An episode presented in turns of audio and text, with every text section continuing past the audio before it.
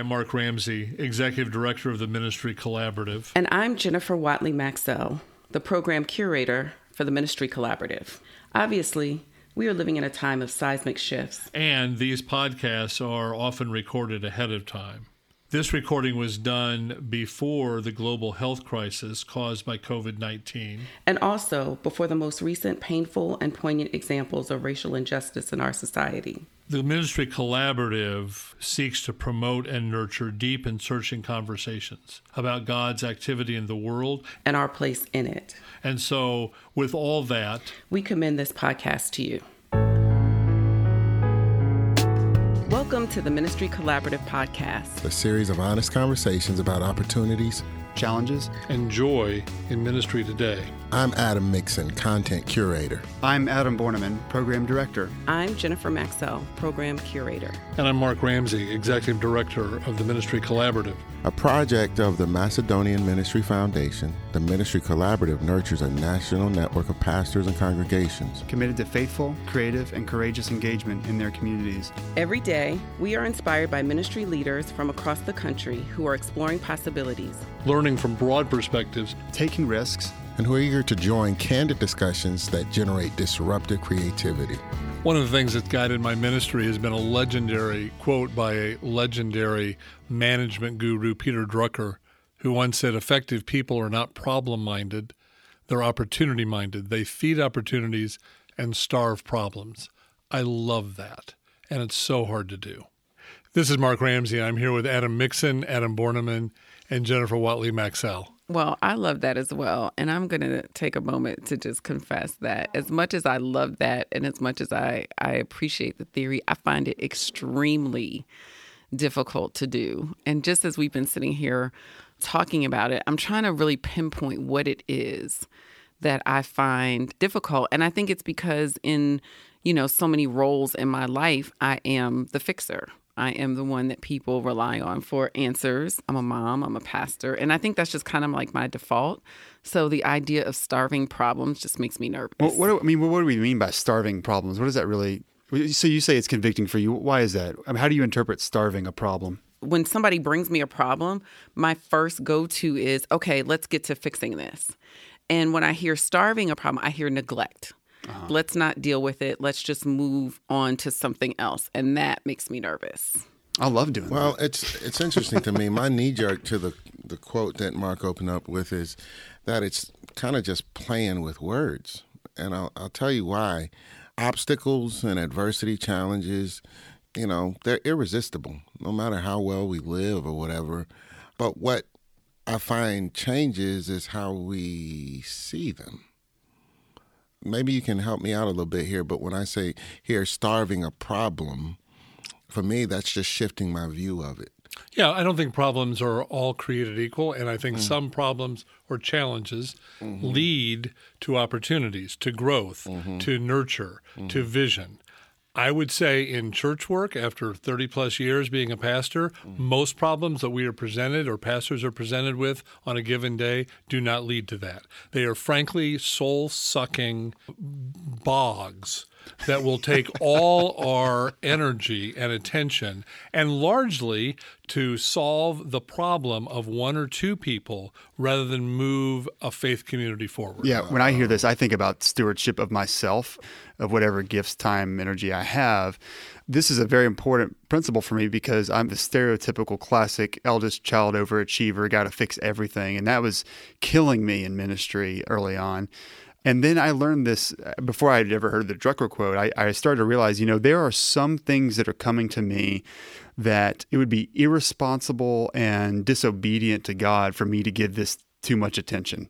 It was a matter of stewardship. It wasn't just a matter of ignoring someone or their request or their problem. It was a matter of, okay, I'm going to touch this once and move on because this is not something that's faithful for me to spend uh, much of myself on. So for me, it's a stewarding myself faithfully. I like that language. And I think that helps me to reframe. I think that challenges are the shadow side of opportunities. So I definitely have that part of it.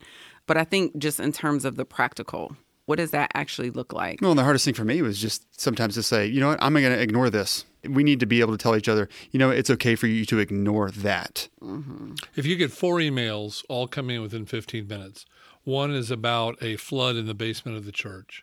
One is about a uh, personnel problem in the nursery, and two others are fairly important, but not none of them are life and death, you know, head of the emergency room things. All the time we sort. I will pay attention to this first, this second, this third, and I'm not going to get to this. I think though we are fairly inconsistent with how we apply that. And I'm I'm going to double down on I think a lot of what particularly ministry leaders get sucked into takes all our time when we get to the end of the day and I'm like I haven't worked on my sermon. I have not visited the two people that would really need my presence and my prayers. I haven't done this, but I checked off a lot of things off my list. Yeah, I mean, it goes back to the whole busyness idolatry that we've talked about before. It's checking things off the list and actually um, an unwillingness to disappoint people. Adam, have you said so many times? I also think that ministry can easily devolve into constituent services. Mm-hmm. Another person once said the hardest thing to do is to program for, plan, or resource a constituency not yet present. That's another way of saying starve problems and feed opportunities. Because and the reason we don't plan or give resources to a constituency not yet present is because they're not present, which means they're not going to write us emails that say, Why haven't you done this? But do they fit the long term vision of building a faith community, of faith formation in Jesus Christ? No, it doesn't, but it'll keep people happy. I think that is a real uh, lure and it's poison in ministry a lot of the time. I remember I went to a conference, I think it was an Orange conference, and Andy Stanley was there and he introduced their some other pastor. And the person came out and he said that his first official act when he came into his new position was to establish a hierarchy of who they meet with and how they go about making relationships. He said that they will always meet with an outsider over someone, a member of the congregation, any day. And at the time, that just blew my mind because I was like, what do you mean? Like, these are the people that They pay your salary. Right. I'm like, these are people that pay your salary. They keep the lights on, you know. But when he expressed it, he talked about it in terms of discipleship opportunities. And he talked about the idea that we spend all of our time maintaining the people who are already in to the exclusion of being able to reach out to the lost, those that we are supposed to be seeking and leading to salvation. That we never get around to those people because the people who are already in hmm. take so much. And that it was really a culture shift within the congregation that people had to learn and understand if they could not get a meeting yet they were meeting with somebody else where they had an opportunity for evangelism and discipleship. And that really did change the way I started thinking about ministry and stewarding my time. So that did help me get further along the path in doing some of this. Yeah, hearing hearing you all talk about it made me think about again kind of where I serve. I haven't really struggled with having to apply myself to a bunch of what did you call it constituent services. I haven't had to waste a lot of time on that for the simple fact that again with the limited economy and being a bivocational pastor there's an understanding that I can't do all of that. It's impossible. The model doesn't work if all roads lead to me. Yeah. And Adam, I, I want to say, I think that is a really necessary corollary to this mm-hmm. because I think this can be situational dependent. Mm-hmm. It's what we said last time don't waste a good financial crisis. When things are narrowed because of the urgency of the place or the moment, this isn't as relevant. But I think one of the things pastors have more than almost anything else as a tool for ministry, which sometimes we don't realize, is where we put our attention. We have choices every day. I'm going to look at this and leave this for later. Mm-hmm. I'm going to privilege this and not this. That over time really does shape a faith community in mm. some pretty powerful ways. And I experience, and I'm saying this about myself, first of all, as I think about my ministry and what I've observed in others, I've squandered that so many times by simply dealing with the immediate thing in front of me rather than what is the opportunity of this day, this week, this season in ministry that I need to devote myself to. And here's the kicker and not necessarily be liked by everybody. Mm-hmm. if I do that. I think this is what we don't talk about in well, there's a lot we don't talk about in ministry. Mm-hmm. I think the need sometimes to act not in a way that makes people upset cantankerously, but I'm not going to pay off this need I have to be liked, to do what is right, and try to work in trust and vulnerability with a congregation to help us craft something a way forward. Uh, We don't talk about that. And some of us are very naturally good at not being liked, uh, which is very convenient for this. Um, uh, I'll let y'all be the judge of who around the table fits well, that description. But I, I do want to say, well, it might be a confession. It's just a transference. I'm projecting something here, but. Um, but I, I want to underscore um, what was just said by both of you about the situational nature of this, because you know Jennifer, your comment earlier about um, the, the pastor was talking about basically having kind of a formula for how they prioritize. I mean, that, that makes me a little nervous. I, I understand the principle there, and I probably should do a little more of that, but. I also think this is always a moving target because this is a matter of attending to the spirit. So, on the one hand, I want to say yes, I'm always going to put the, for lack of a better word, the kind of the missional framework for this first. I, I want to think about the next constituency, right? The people who are not yet in the system. I want to put that first, but I never want to make that such a rule that I'm not tending to things that come to me more quickly.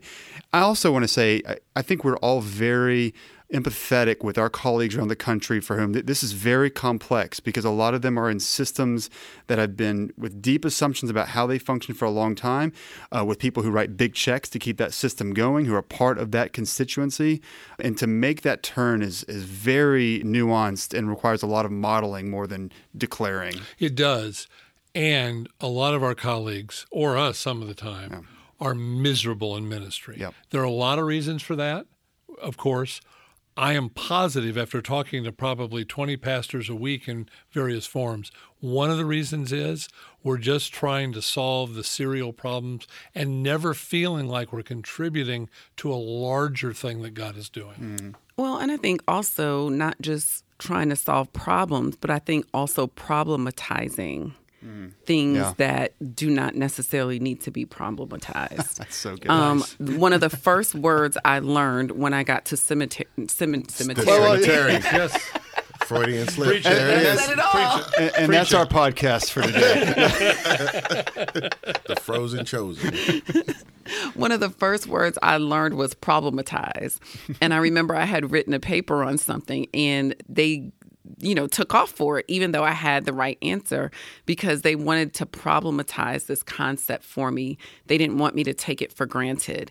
And it became a practice of what we did to kind of engage. And I think some of that spills over when we go into practical ministry, where instead of just kind of dealing with things, it's almost like we look for the difficulty, the challenge in the mm-hmm. situation, and we have a habit of kind of feeding it this energy that it doesn't have on its own and kind of seeing problems where there may not be problems or blowing up problems. I can't tell you how many times you're in a board meeting or a committee meeting and something small comes up, and before you know it, the whole meeting has been hijacked. And, you know, I have gotten to the point where I will very quickly say, you know what, this is not on the agenda. We're going to table this and discuss it at another time, which a lot of times end up being no time. I had a committee of people one time arguing about what color to to paint part of the narthex in the front of the church. This was a big thing apparently, and someone stormed into my office and said, "So and so wants this color, but that's too expensive and that's ridiculous." And I said, "I don't care," um, which is probably the best thing I could have said to them. And they just kind of said. Okay, and they left. Uh, and I, I started using "I don't care" a lot more in very uh, savvy ways. What's interesting, uh, in leadership, people expect you to cast vision. Mm-hmm. And it's like walking into a room, and if you look up, people will start looking up mm. just kind of instinctively. Where you cast your eyes or place your attention is going to, even because people defer to you, their energies are going to track toward whatever.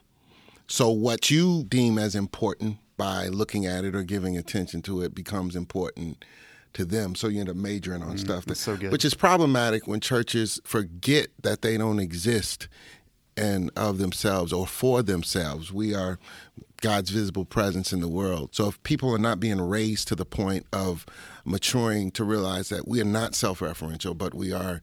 I'll, I'll say specifically, something happened while I was in the pulpit yesterday, where someone had a seizure hmm. in the service, but it was right smack in the middle of the worship and I was preaching. Hmm. And there were people pointing and doing stuff, but I had to let the folks who were closest tend to that. I was like, we have to finish. We have to get through this. And it wasn't for lack of compassion. It wasn't kind of thumbing my nose. I don't really care about that or that's not important. But I had to trust that the people who were around and the people who were equipped to deal with that situation can actually handle it hmm. while I wed myself to the task of getting us through the rest of that service. Yeah. And I think that goes back to what Adam was talking about earlier and how Jesus, in the midst of all of this tension and swirling mm. chaos, occupied this certain place. And I think we tend to lean into the adage, the squeaky wheel gets the oil, which again is a secular reference that we have adopted. And I think, again, it goes back to how do we, as a sacred space and a sacred community, be intentionally countercultural? That in the world, that dynamic is at play, but when you come in here, there is a different way of being and a way of doing. Yeah, and to put it a little less poetically, most messes can get cleaned up by people in the room. Church folk are really very responsible and capable. And I cannot tell you the amount of time I've wasted in my ministry talking about what might happen if a mess does occur sometime down the road. Mm-hmm. The fact is, we can clean up messes. How many times is there no vision in the room, though?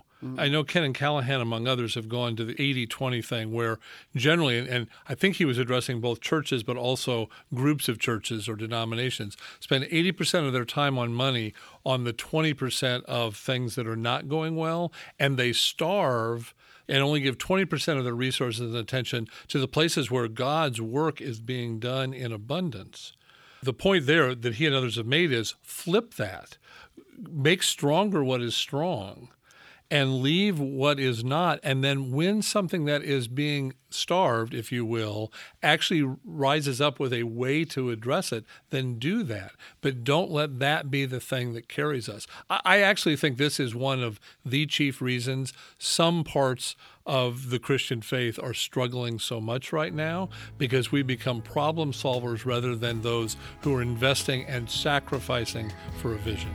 Thank you for listening to the Ministry Collaborative podcast. Our producer is Marthame Sanders. To find out more about us and our work of cultivating leadership that makes a difference in congregations and communities, Visit our website at www. ministrycollaborative.org.